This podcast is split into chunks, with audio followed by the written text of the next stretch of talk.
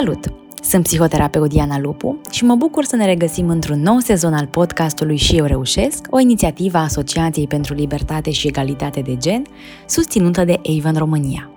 În primul sezon am stat de vorbă cu învingătoarele violenței domestice despre povești de reușită, iar specialiștii ne-au ajutat să înțelegem mai bine ce ajută și de ce.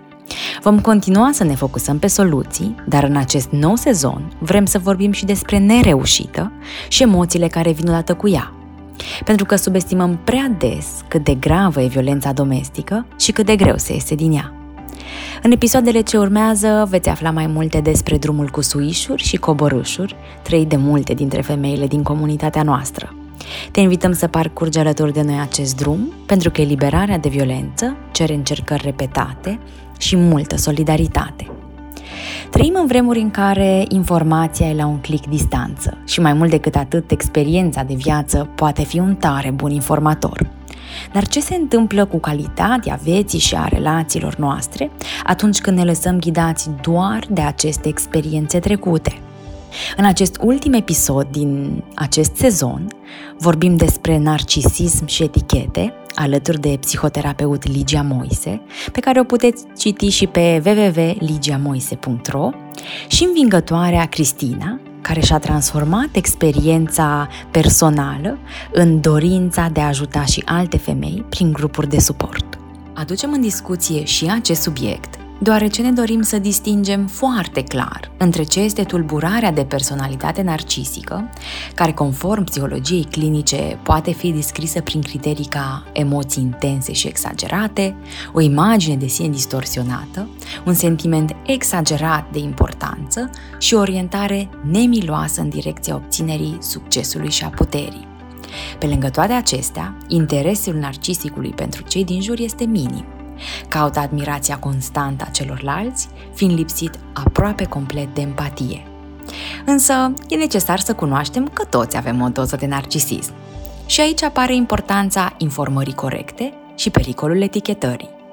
Doza sănătoasă de narcisism contribuie la grija față de sine și la dorința de a ne fi bine pe parcursul vieții noastre având în acest mix și empatia pentru emoțiile celorlalți, asumarea responsabilității pentru propriile acțiuni și consecințele acțiunilor noastre.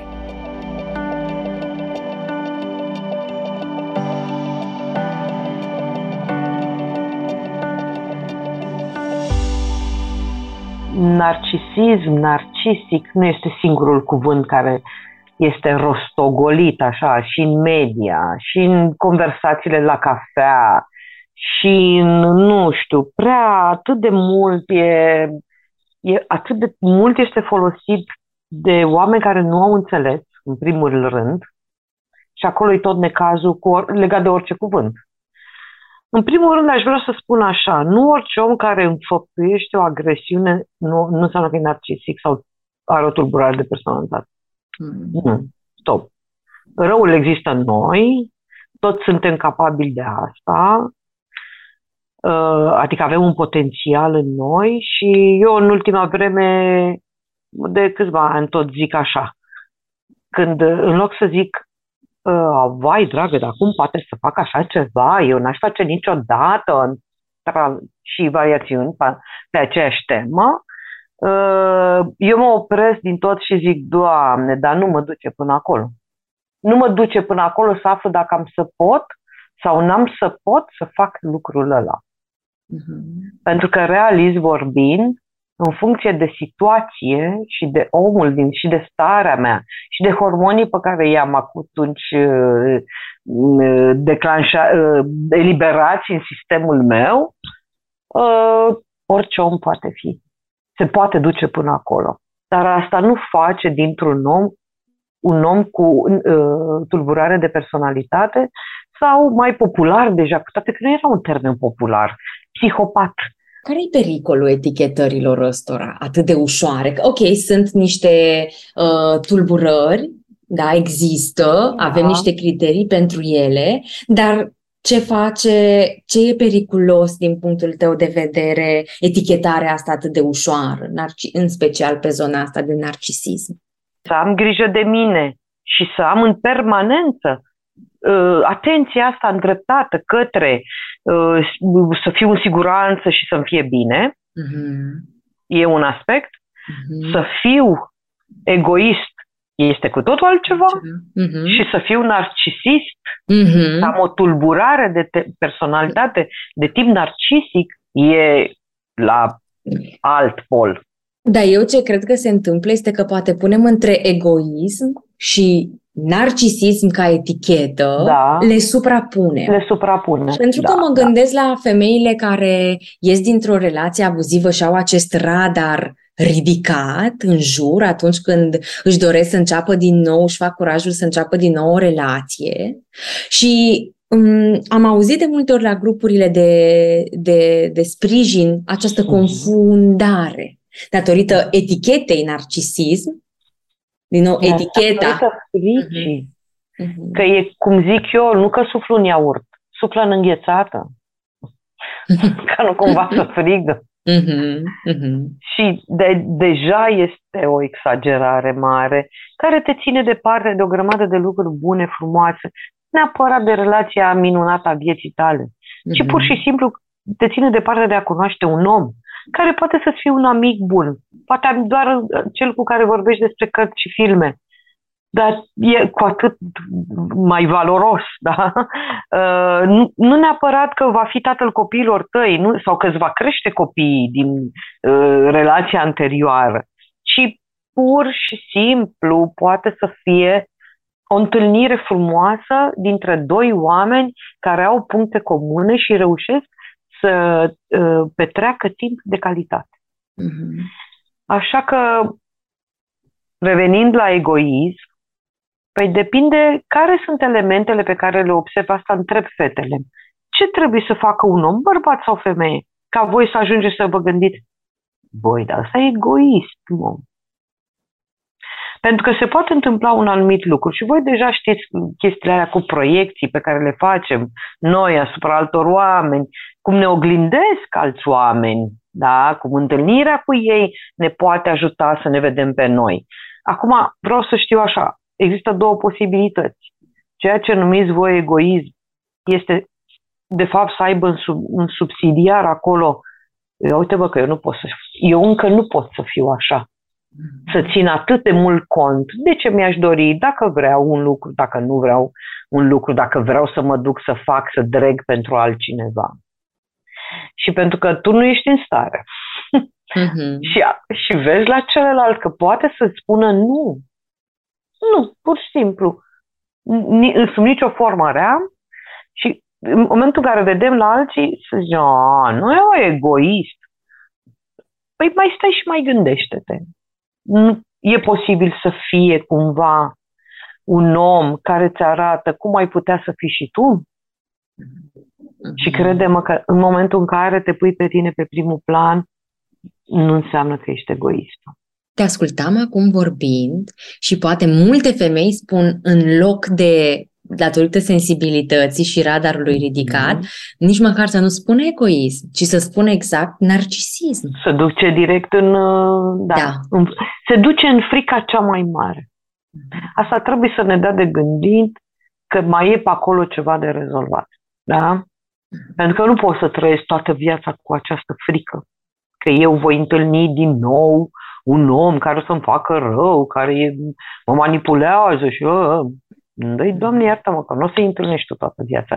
Eu tot vorbesc la, la persoana întâi pentru că mi imaginez, fiind podcast, că ne ascultă un om mm-hmm. și aș vrea să. Uh, deci, uh, draga mea ascultătoare, nu toți oamenii sunt destui liberi în viață, dar nu toți o să-ți iasă în cale ție. Da?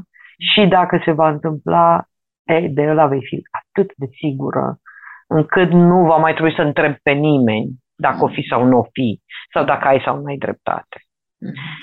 Așa că asta cu egoismul, eu ziceam că una poate să fie să-ți arate ceva ce tu încă nu poți să fii, adică acea persoană care este foarte conectată la ea și știe dacă vrea sau nu vrea un lucru.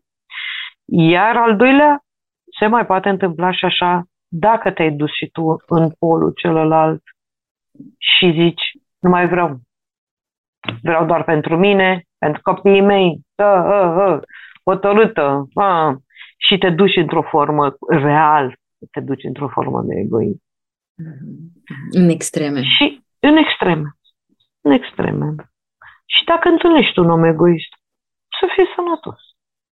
Așa e alegerea lui. Următoarea întrebare e, are suficient de multe alte calități încât să-l pot păstra în viața mea?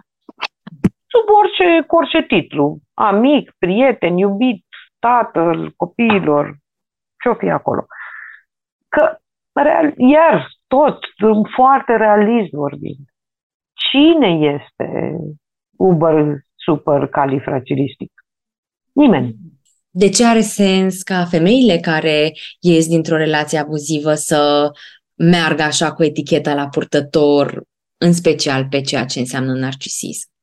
În persoanele din viața lor, că aici aș lărgi un pic spectru, gândindu-mă și la prieteni, și la potențial șefi. parteneri, șefi, oamenii cu care se întâlnesc sau pe care iau da, în viața lor. destul de des. Uh-huh. Dacă, uh, păi, eu mă gândesc așa, că de fapt ar fi bine să readucem, eu sunt convinsă că s-a mai discutat în podcasturile voastre. În primul rând ar trebui să încetăm să mai judecăm și să mai etichetăm pot să observ și să zic, băi, ăsta e narcisist. Ca el a mai întâlnit, never ever again. O fac pentru mine, pentru siguranța mea și zic, uh, mulțumesc, las că te mai sun eu. Ura! Și cu asta gata. Fără să judec, să etichetez, să dacă e posibil. Dacă e șef, vezi cum te între răutățile lui, între manipulările lui, cum te poți strecura, dat fiind acele red flags care te ajută, fără să, să înțelegi că, astfel că nu este vorba despre tine, că nu tu ești cea care greșești, că nu tu n-ai făcut sau n-ai dres, și dacă vezi că nu poți și nu poți, în, în ritmul tău, ușor, ușor, îți cauți alt serviciu, că doar ești copac. Mm-hmm. Da, și nu suntem nici, niciunul, nu suntem cercetători la NASA să zici, băi, n-am unde. Cu tot ce știu, doar acolo. Mm-hmm. Da? Așa că asta este. În primul rând, m-aș bucura ca oameni în general să se oprească din a judeca și a eticheta. În primul rând că și pentru cel care o face este o mare pierdere de timp și de energie. Bun, dacă ai văzut, e ceva ce nu-ți place, cântărești bine, decizi că poți sau nu poți să trăiești cu chestia aia în viața ta, cu acel comportament, cu acel om, cu acea situație. Hai să ne oprim că pierdem timpul. Nu ne folosește la nimic. A, să îmi dau seama și să realizez un lucru minunat. E foarte bine. Înseamnă că toată experiența negativă am transformat totuși într-un instrument bun de viață. Mm-hmm. Și astfel nu, nu mă mai duc către relații abuzive de niciun fel. Mm-hmm. Ceea ce este minunat. Mm-hmm. Și ce mie mi s-a părut foarte fain că ai spus apropo de zona asta de etichetare e și că dacă o facem din zona asta de judecată și nu din zona de a ne ghida, ne poate și îndepărta de relații, de prietenie, de amicii, de orice tip și ne face să evităm până, să ne însingurăm până la urmă. Nici măcar noi specialiștii nu, cu toate că și feeling-ul îți spune, găsești niște elemente, experiența, experiență, dar tot mai lași acolo un dram de mă mai îndoiesc eu de cunoașterea mea, zic haide e mai ușor, că e simplu să-i pui unui om un tatuaj pe frunte. Chit că o faci în context social sau în relațiile personale sau într-un cabinet. E greu după aia să ștergi uh, eticheta aia, ai pusă pe frunte acolo, tu, dacă luată de val zici, cine mă, ăla? E un narcisic. Spui la toată lumea, dați-l, Doamne, iartă-mă, nu vă mhm. întâlniți. E, tu ai spus trei fraze, iar ăla va trebui să stea de vorbă ore în șir, ca oamenii să se convingă că el nu este așa. Uh-huh. Hai să vedem care sunt aceste red flags, aceste, aceste steaguri roșii de care chiar să ținem cont și să ne îndepărtăm mai degrabă decât să etichetăm. Și apoi să vedem și care sunt aceste steaguri verzi, aceste green flags. Green flags, Care da. să, să ne de înțeles că, hei, poate aici e o frică care mi s-a activat și că e normal ca un astfel de comportament, un astfel de mod de a vorbi sau o atitudine e, e ok și nu se încadrează în criteriile da, după da, care da, diagnosticăm da, narcisismul. Da, Dar aș da. începe cu aceste red flags întâi. Păi, de obicei, în context social, mai în toate locurile pe unde se duc oamenii ăștia, atrag atenția. Sunt sufletul petrecerii. Acum, nu tot că și eu vă rog, sunt sufletul petrecerii pe cuvântul meu de om, dar au un fel de a întrerupe discursuri, de a se băga în seamă când, chiar dacă este mai mult decât evident că nu este dorit în discuție, în context, în nimic. Au, e o mod, au un mod escaladat de a se, de, ca și cum ar zice, uitați-vă la mine, cât sunt de extraordinar și nu că să vă uitați și să vă dați seama. Vreau să vă și aud. Deci, ia uitați-vă ce hăinițe am, ia uite cât de bine dansez, stați să vă spun eu, eu uh, am terminat nu știu ce școli sau eu, uh, părinții mei au fost nu știu ce, uh, eu aș, sunt în stare să. Ce trebuie să realizeze femeia care se întâlnește din nou cu un narcisic este că ea nu mai este în același pericol cum a știe că a trăit și că e posibil. Mm-hmm. Tu în orice restaurant, cârciumă, serviciu, loc public. Uh-huh. Nu mai ești în situația aia. Nu, omul ăla nu mai are influența pe care celălalt a avut-o. Doamnelor dragi, oriunde vă veți întâlni și veți simți că există acel om, în primul, primul, primul, primul lucru pe care trebuie să-l faceți este să vă dați seama că nu sunteți în niciun pericol să vă lăsați umerii moi, să lăsați să treacă câteva secunde până se termină golul din stomac, tremuratul mâinilor, eu știu ce se mai întâmplă pe acolo. Ieșiți un pic la aer, vă duceți lângă o prietenă, nu vorbiți despre asta, că nu are sens. Deci, deschideți orice subiect de discuție, râdeți, faceți bancuri ca să treacă starea aia și să vă dați seama că ați început o nouă viață. Asta este ceea ce definește la o primă întâlnire. Asta poate fi un red flag foarte bun. Această dorință de a epata și nu numai de a se expune în măreția cu ghilimele, de care el se crede în stare, sau, ci faptul că are așteptarea ca să fie, îi fie recunoscută. Nu să nu e suficient că dansează pe masă. Trebuie să și aplaude toată lumea. În același timp, narcisicul este foarte sensibil la uh, critică. Nu e, nu e, amărâtul nu e în stare să de-aia nici nu poate să vină schimbarea, mai ales din cercul cel mai apropiat. Pentru că nu poți să-i spui, băi, dar știi că nu-i bine cum faci, poate ar fi mai bine să faci altfel sau să uh-huh. te-ai gândit cum îi faci pe ceilalți să se simtă. Nici asta nu sunt în stare de... Sau lasă-mă și pe mine să vorbesc ceva, să spun o idee. Da, a, a, te rog, fă efortul de a mă auzi un pic, că poate totuși am și eu ceva de spus. Nu există, celălalt nu există. Celălalt om în viața lui nu există. În viața unui narcisic există oameni de care el se poate folosi, de la care poate, se poate hrăni cu frica pe care o generează, se poate hrăni cu obediența pe care o creează, cu manipulare, dar în toate astea nu au alt obiectiv decât să, el să obțină niște foloase, de oricare ar fi. Că uh, revin la obediență, ești supus, faci cum vrea el, uh, uh, nu ești din cuvânt, frica pe care o vede în ochi și în atitudinea victimei îl hrănește, din păcate. Asta e așa ceva de neimaginat. Uh, să-i spui, dar tu nu-ți dai seama cât de rău o faci. Nu există, pentru că nu are empatie. El nu poate să înțeleagă ce se întâmplă cu celălalt și oricum nu-l interesează. Nu îl interesează. Punct. Și am atins alte puncte, alte elemente care definesc tulburarea de personalitate.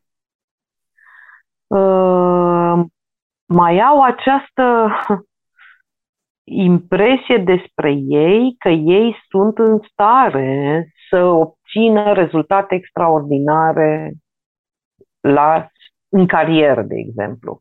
Sau sunt, le vin idei că proști nu sunt, că asta e partea, IQ-ul lor este cel puțin peste medie. Și ideile vin, dar ei nu sunt în stare să își urmărească obiectivul, nu știu ce, acolo și nu, oricum le este teamă de eșec îngrozitor, teama de eșec îi face procrastinatori și ei sunt foarte minunați la încep, când încep lucruri. Mm. După aia se pierd. E, și atunci când un, un om îți povestește de nu știu câte ori, am, mi-a venit o idee și, uh, nu știu, zic, mi-a venit o idee cum să fac un workshop, dar cred că am să-l fac atât de minunat că până la urmă îl fac franciză și îl vând pe mii de euro. Mm-hmm. O, o ex- hiperbolizare da, așa. Dintr-o dată, dintr-o dată e, știu și știu că la un moment dat or să devieze. Și de aceea la început sunt atât de minunați pe cât și-ar dori să fie dacă boala i-ar lăsa. Mm-hmm. Mm-hmm. Așa că pot fi lucruri de astea de nuanță și poate că e mai bine că l-am citit în carte cum îmi propusesem inițial mm-hmm. și pur și simplu mi-am adus aminte și uite, mi-au venit mm-hmm. aceste exemple din experiența mea. Mm-hmm. Și dacă merge tot pe povestea asta, mă duc la un la o întâlnire, mă întâlnesc cu cineva și mergem pe, red, pe, pe green flag-uri. Ah, da, ne place. Da, green flag-uri în sensul în care aș vrea să, să ne ajutăm să vedem că e natural să vreau să, dacă am simt entuziasm, de exemplu, să-ți povestesc despre cât de minunată a fost ziua mea sau cât de minunat m-am descurcat. Oh, Doamne, da. Aș vrea să vedem un pic diferențele astea între criteriile pe care le-ai Păi una e să vină... Da, da, scuză-mă, da, uh-huh, te-am uh-huh. da. Una e să-mi zică... Deci, nu, nu. Păi haide să concret. Văd cât ești de încântat. N-aș vrea să te întrerup, dar... Uh-huh, uh-huh. și un om de bun simț se va opri. Și un cred că asta e, asta e verificarea pe care o și spuneai, dificultatea la a primi o critică. Și în funcție Cum de asta cred că ne putem... Narcisic? Exact. Bă, să-ți spună clar, bă, dar ești sigură că vorbești tu mai bine ca mine? Evident că nu cu cuvintele astea, mai dacă e prima, a doua întâlnire. Că n-au un dram de nu știu ce acolo, au, mai au încă o frână. Dar îl vezi, plus eu am o altă chestie. Apropo că tot m-am dus azi cu gândul de, de restaurante. Păi, nene, la omul ăla, indiferent că e bărbat sau femeie, care se adresează urât chelnerului, eu n-am ce să vorbesc cu omul Bun. Păi ca să ne reușească aia cu Green Flag, trebuie să știm ce, care sunt acele lucruri fără de care viața mea nu este frumoasă. Și aici N-ai, e lista fiecăruia. Că unui, unuia îi place să citească, unul vrea să umble pe munte, unul vrea să se uite la film, celălalt să joace fotbal cu băieții. Ok. Dar câți dintre noi facem lucrurile? De vă recomand, îți recomand, dragă ascultătoare, să-ți faci o listă scrisă. Dacă acum zici, Doamne, nu știu, mă, m-am gândit eu niciodată. Uh, atunci, uite, azi, uite zilele astea libere, fii atentă la toate câte le faci și simți așa că te bucură așa pe la stomac, că te entuziasmează, că ți aduce un zâmbet pe față, că o fi o înghețată, că o fi un film bun, o discuție cu o prietenă. Pune-o acolo pe listă. Înghețată, discuțiile frumoase, mersul la biserică, ă, la terapeut, whatever. Dar doar tu poți să afli ce cuprinde lista ta.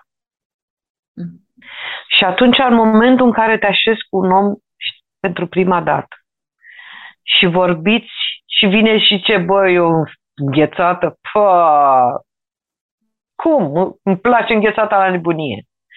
Sau spune, mă, mie îmi place să ies la cinema și tu zici, Doamne, atât de tare îmi doresc și n-aveam cu cine. Măcar și atât și tot este grozav că... Și de aici lista fiecăruia. În momentul în care ți se aprinde aceste green flag fără să zici tot de la prima, a doua, a cincea întâlnire că el e tatăl copiilor tăi, mm-hmm. nu, nu după a cincea întâlnire, nu, nimeni nu de, trebuie să devină tatăl copiilor noștri. Dar poate să devină omul cu care eu petrec timp de calitate. Cred că ăsta este un obiectiv bun. Mm-hmm. Și realist, aș zice. Și realist, exact. Și de ușor de făcut așa, aproape în fiecare zi. Că, și dacă am doar o discuție telefonică sau mă întâlnesc preț de o jumătate de oră pentru o plimbare în parc, tot înseamnă că am făcut ceva bun mm-hmm. împreună cu omul ăla. Dar eu trebuie să știu care sunt. Și după aia ne ducem la lucruri de finețe. Mm-hmm mă simt în siguranță lângă el, e, are stabilitate financiară, nu e egoist. Dragii mei, vă rog din suflet, faceți-vă o listă. Fiți atente la voi, la ce vibrează sufletul vostru, la ce vă aduceți aminte, că poate știați și dinainte să trăiți nenorocirile pe care le-ați fi trăit. Și poate ați renunțat la idee, poate vă plac călătoriile și poate viața voastră s-a așezat totuși pe un făgaș bun. Treceți-o și pe aia pe listă. Și dacă ani de zile n-ați mai făcut. Continuați să, vă, să visați. Mm-hmm. Continuați să vă doriți și faceți șeful ceva până la urmă. Dar dacă nu știu și l aud pe omul ăla vorbind de călătorii, de filme, de ghețată, de nu știu și eu habar n-am că mi-aș dori și eu, nici n-am de unde să știu ce timp frumos aș putea să petrec cu el la un film. Sau cât de mișto să fie să împărțim bucuria unei înghețate.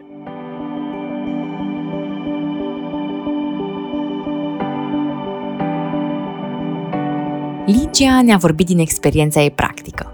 Însă, în minutele ce urmează, veți asculta experiența de viață a Cristinei, învingătoarea violenței și beneficiara grupului de suport Și eu reușesc Brașov, gestionat de Asociația Pas Alternativ, unde Cristina facilitează grupuri de suport pentru alte femei.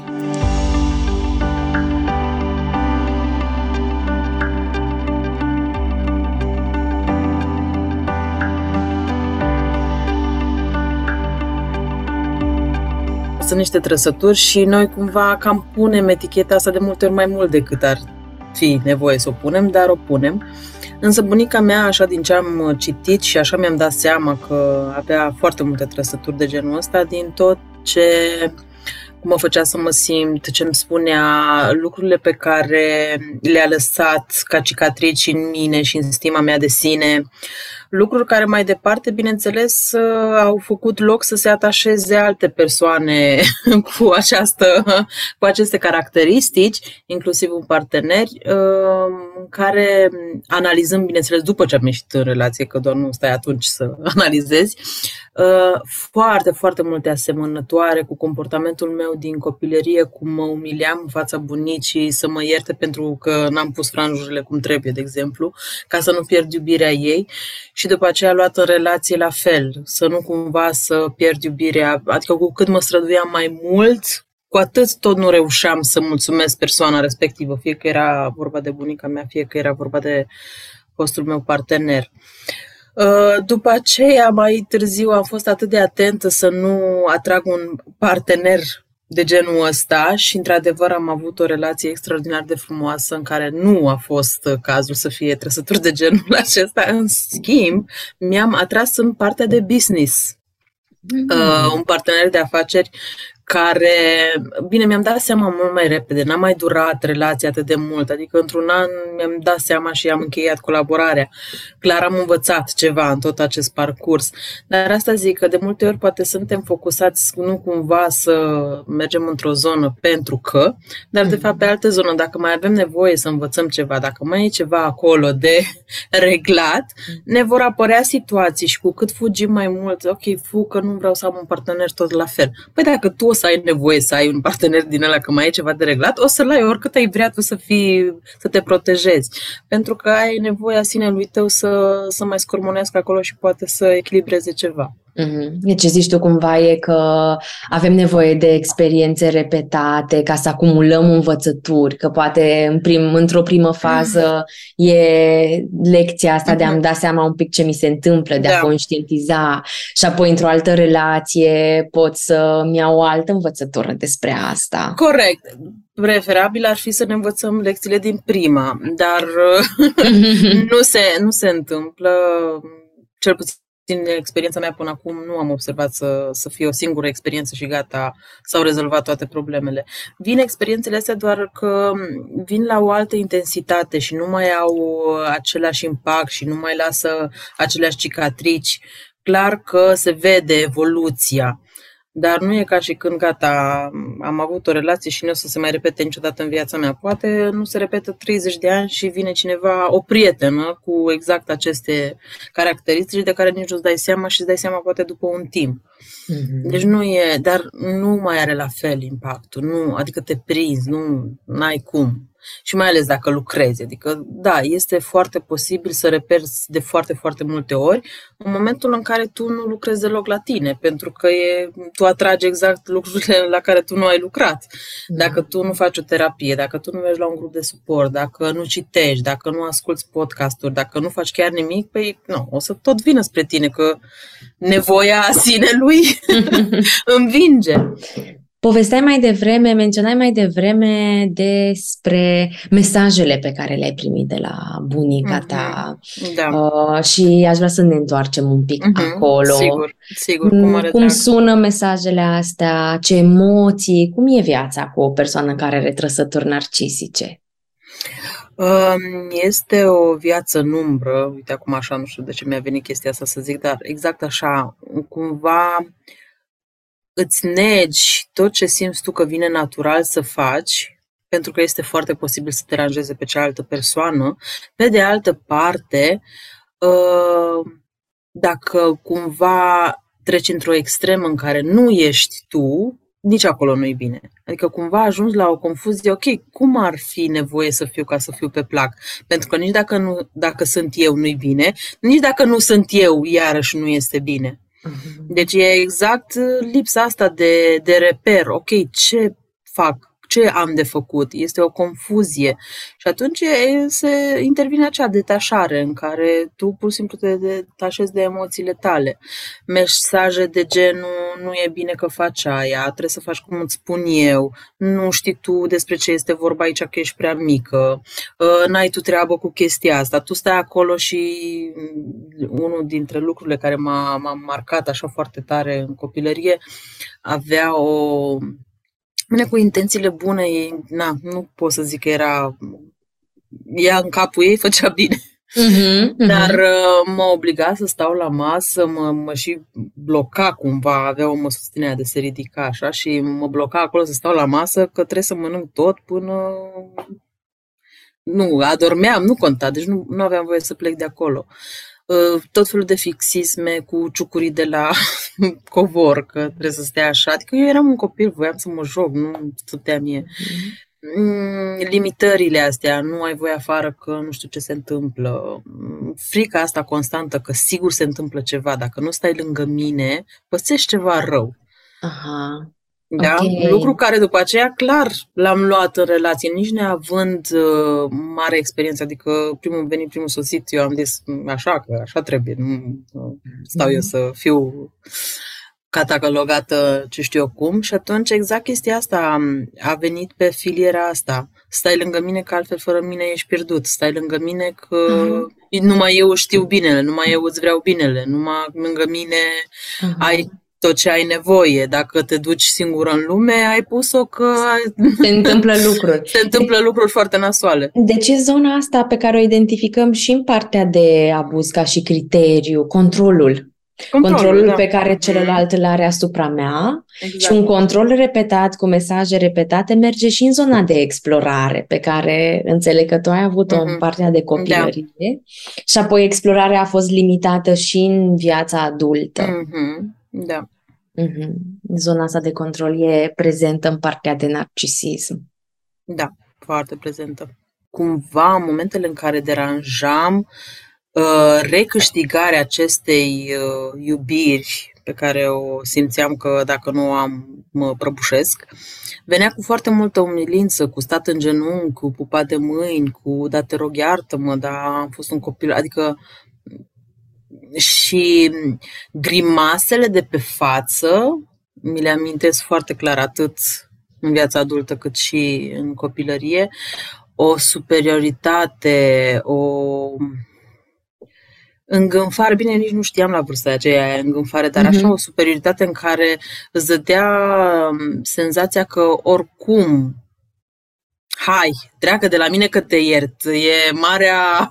Aha, să zici fac un favor. Că te, da, îți fac un favor că te iert, dar așa, deci zeflemeaua aia de pe față, știi? Uh-huh. În care, clar, na, ca și copil nu-ți dădeai seama, dar uh, ca adult începi la un moment dat să, să simți că, băi, chiar așa, adică chiar uh-huh. e nevoie să mă umilesc în halul ăsta. Da, controlul, umilința, partea asta financiară, iarăși am trăit-o în ambele situații, chiar toate situațiile în care am mai întâlnit uh, persoane cu trăsături narcisice, uh, în care nu știi tu ce să faci cu banii, tu habar n-ai, lasă că banii sunt la mine, chiar dacă primi bani de la părinții tăi, nu sunt banii tăi, sunt banii mei, uh, banii toți vin la mine, deci partea asta de abuz financiar. Uh-huh, uh-huh. Dacă stau să mă gândesc, era și partea de abuz fizic la modul în care, știi că nu, abuzul fizic nu e doar când îți tragi o palmă, da? Abuzul fizic e și când simți tu că ceva nu e în regulă cu corpul tău. Adică chestii la baie care nu aveai voie să le faci cu corpul tău pentru că numai, mm-hmm. numai eu am autoritatea asupra corpului tău. Uh-huh. Adică autoritatea asta constantă de tu nu ai voie, tu nu ești bun de nimic, tu nu faci nimic mm-hmm. bine, eu le fac pe toate. Da? Deci controlul ăsta din toate punctele de vedere, financiar, corporal, mm-hmm. emoțional. Mm-hmm. Crezi în ce cred eu, mergem la biserică, că așa zic eu, că asta e singura religie așa, trebuie să te rogi așa, că așa se roagă, trebuie să stai în mhm. genunchi așa. În timp ce te aud, e ca și când tu ești obiectul meu. Da. Mm-hmm. Și unde te pun, ce te pun să faci, ce te pun să crezi, exact. aia trebuie să faci. Exact. Și e ca și când, da, dacă avem experiența asta de mici copii, îmi imaginez că e tare provocator și dificil să îți construiești la vârsta adultă un contur personal mm-hmm. și să da. zici asta, asta nu, să pui limite. Exact, da. Să-ți dai seama care sunt nevoile tale mm-hmm. sau să te întrebi tu pe tine, eu ce cred mm-hmm. despre asta? Fie că e religie, da. fie că e corpul tău, fie că e orice îți da. trece prin minte. Da. Asta este una dintre capcanele pe care le-am observat, să știi, că um, își fac uh, curaj intrând într-o altă relație. Uneori se întâmplă să fie o relație foarte bună, alteori se întâmplă să nu fie decât o repetare a acestei relații, pentru că nu există zona asta de tampon în care tu să-ți dai seama exact cine ești, după tot ce s-a întâmplat, cine mai ești tu. Uh-huh. Și atunci intri deja într-o altă relație și pac-pac și nu mai ai timp, pentru că deja iară te mulezi, iară faci niște lucruri care să, care să te ajute în relația. Nu, se întâmplă și de multe ori să fie bine și să fie fain, dar nu întotdeauna, din păcate. Și uite, acum chiar îmi vine așa o, o imagine care pentru mine a fost ca un fel de răscruce.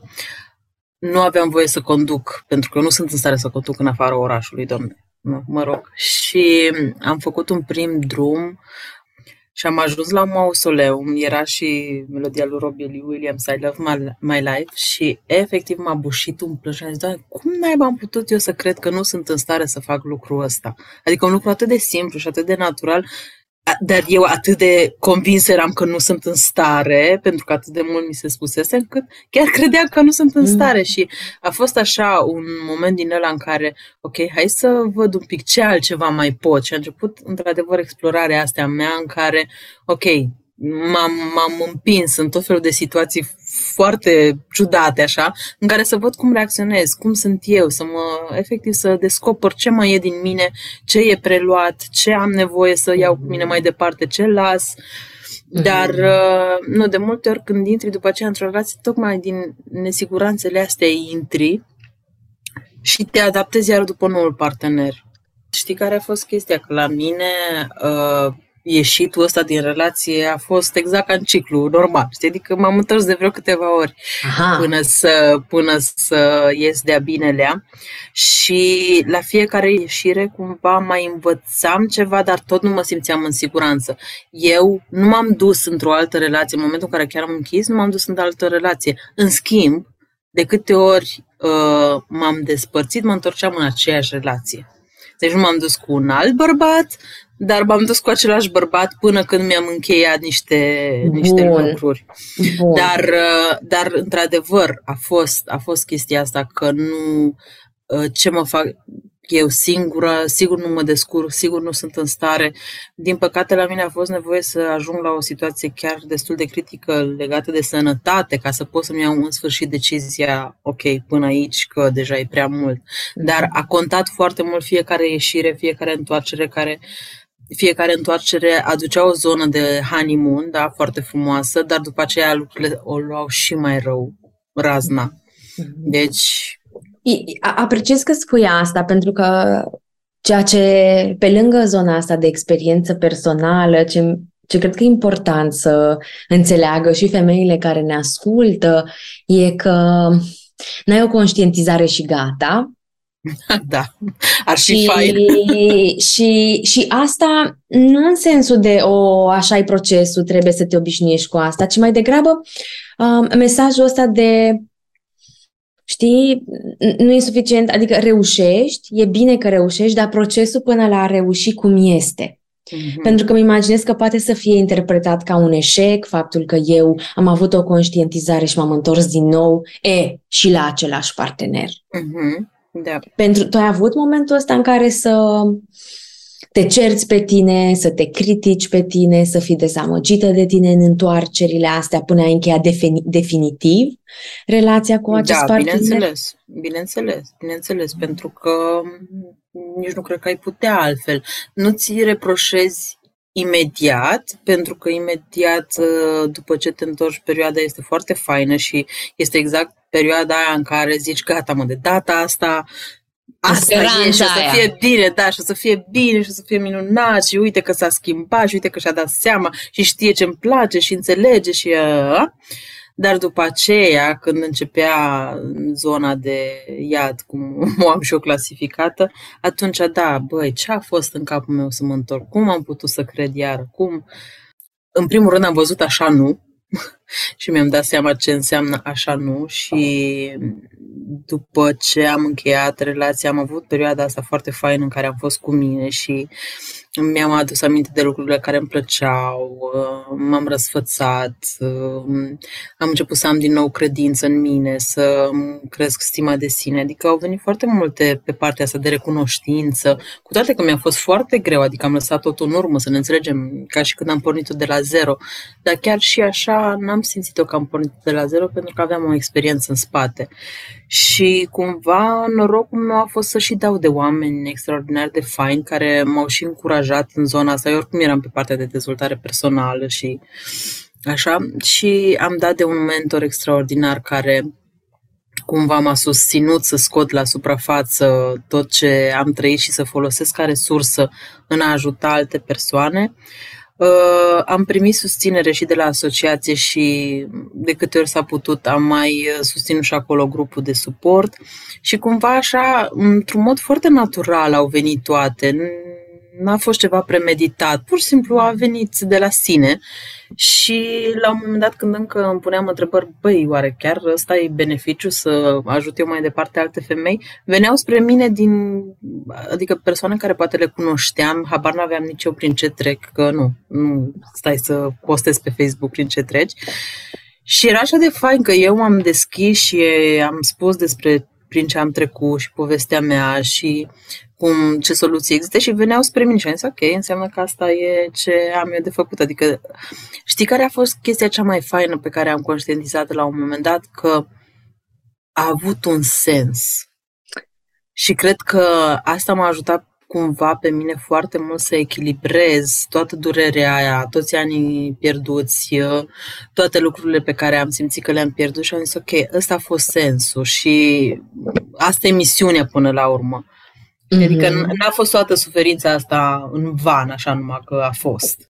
Am renunțat la foarte multe bunuri materiale, recunosc, dar uh, tot ce am luat cu mine în experiență și tot ce am învățat și tot ce rămâne cu mine, adică alea, oricine ar veni, poate să vină, uite, cum e acum cu tremurul, da? Vine un cutremur și ți-a, Doamne ferește, tot. Vine o, un război și ți-a tot.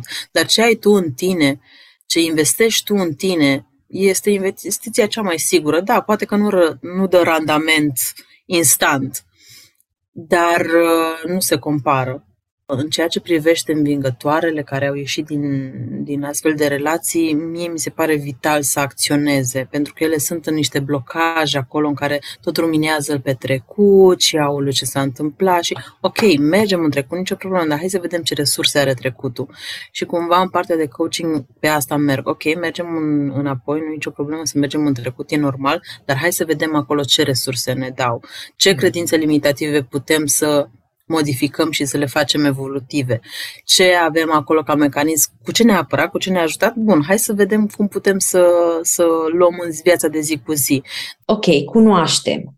Am ieșit dintr-o relație, încep să-mi construiesc stima de sine, mă simt mm-hmm. mai împuternicită și ceva ce eu observ în practica mea și îmi imaginez că și tu în, în grupurile pe care le conduci, este acest, eu îl numesc entuziasm, de a începe să caut toți mm. bărbații narcisiști și la primul semn, a, eu am întâlnit Gata. asta da. într-unul din grupurile și chiar într-una din ședințele individuale cu una din clientele mele, să-mi spun, a, da, nu, uite, deja 1, 2, 3, 4, 5, astea sunt semne, astea sunt... Mm-hmm. Și, um, cât de ușor etichetăm după ce obținem această cunoaștere, după ce ne obținem uh, libertatea și după ce ne construim încet încet stima de sine, că pare și aici o, o zonă de capcană sau extremă. Da. De multe ori mult prea ușor, mai ales când există frica asta de a nu intra într-o astfel de relație. Pentru că dacă cumva conștientizez că, ok, eu mi-am făcut treaba mea, eu o să atrag ce am nevoie în viața mea, eu știu să fac față și în cazul în care este un partener, atenția nu mai este atât de focusată pe celălalt, ci pe mine. Ok, cum sunt eu în această relație, ce fac eu în această relație. Dar, într-adevăr, când lucrul ăsta nu este dus în profunzime, este mult mai ușor să găsesc la celălalt și să mă protejez astfel să nu intru într-o relație, pentru că este posibil să sufăr sau este posibil să nu, să nu cunosc toate detaliile, dar de fapt este iarăși aici o lipsă de încredere în sine că poate să facă față unei relații noi, chiar și cu aceste trăsături. Ori nu toată lumea, știi cum e, una este să ai un comportament ala long, să-ți dai seama de o persoană de genul ăsta și alta este să se întâmple, nu, nu știu, astăzi a apărut mai fericit că era, a avut o realizare și s-a simțit îngânfat, a, gata, e îngânfat, e arogant, e. Da? Pe, pe de altă parte, pe partea de, de acolo, dacă e să o luăm, da, pe toate categoriile de narcisici, sunt narcisici care, de care nu-ți dai seama. Deci poate să fie o perioadă extraordinar de frumoasă în care toată lumea să zică că ce minunat e, că așa, și doar după aceea să-și arate adevărata față, da? Deci nu ai nicio siguranță niciodată. Singura chestie sigură este să lucrezi cu tine și tu să știi să faci față în acele momente, chiar dacă vin peste tine. Mi se pare foarte valoros asta, că de fapt, ok, am nevoie de o lentilă pe care o construiesc apropo de niște semne. Da, bineînțeles. Dar în același timp, poate că eu ce mi-am luat din ce ai spus tu e că semnul poate cel mai evident este cum mă port eu în relație cu acel mhm. om sau cum relația respectivă influențează niște lucruri la mine. Exact. Și dacă lucrurile respective încep să se încadreze în ceea ce am învățat despre partea asta, atunci poate că ăla e momentul. Mm-hmm. Pentru că mhm. comportamente avem cu toții.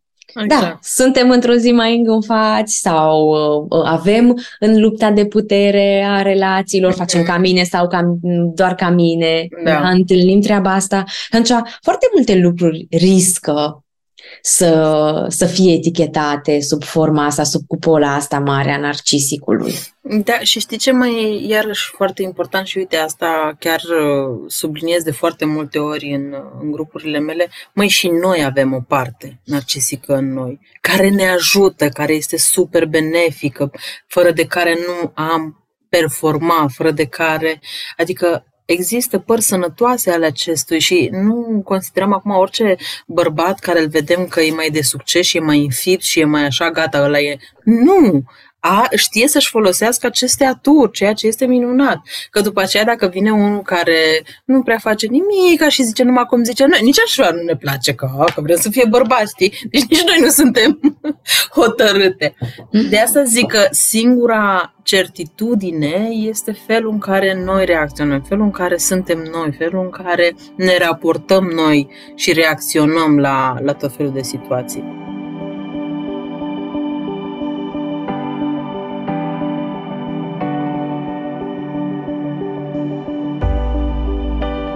Așa cum spuneam la început, e o discuție dificilă, dar care cu siguranță merită avută. Pentru că în final avem nevoie să cunoaștem și să învățăm din lucrurile care ni s-au întâmplat, dar și să înțelegem că sunt momente în care e nevoie să alegem, să slăbim legătura cu aceste frici pentru a ne bucura de viață și a face loc și altor relații și altor experiențe. Puteți găsi detalii despre programul Și eu reușesc pe www.șieureușesc.ro, pe Facebook și Instagram. De asemenea, puteți susține comunitatea învingătoarelor printr-o donație, deoarece fiecare contribuție poate aduce putere și curaj unei femei aflate în dificultate.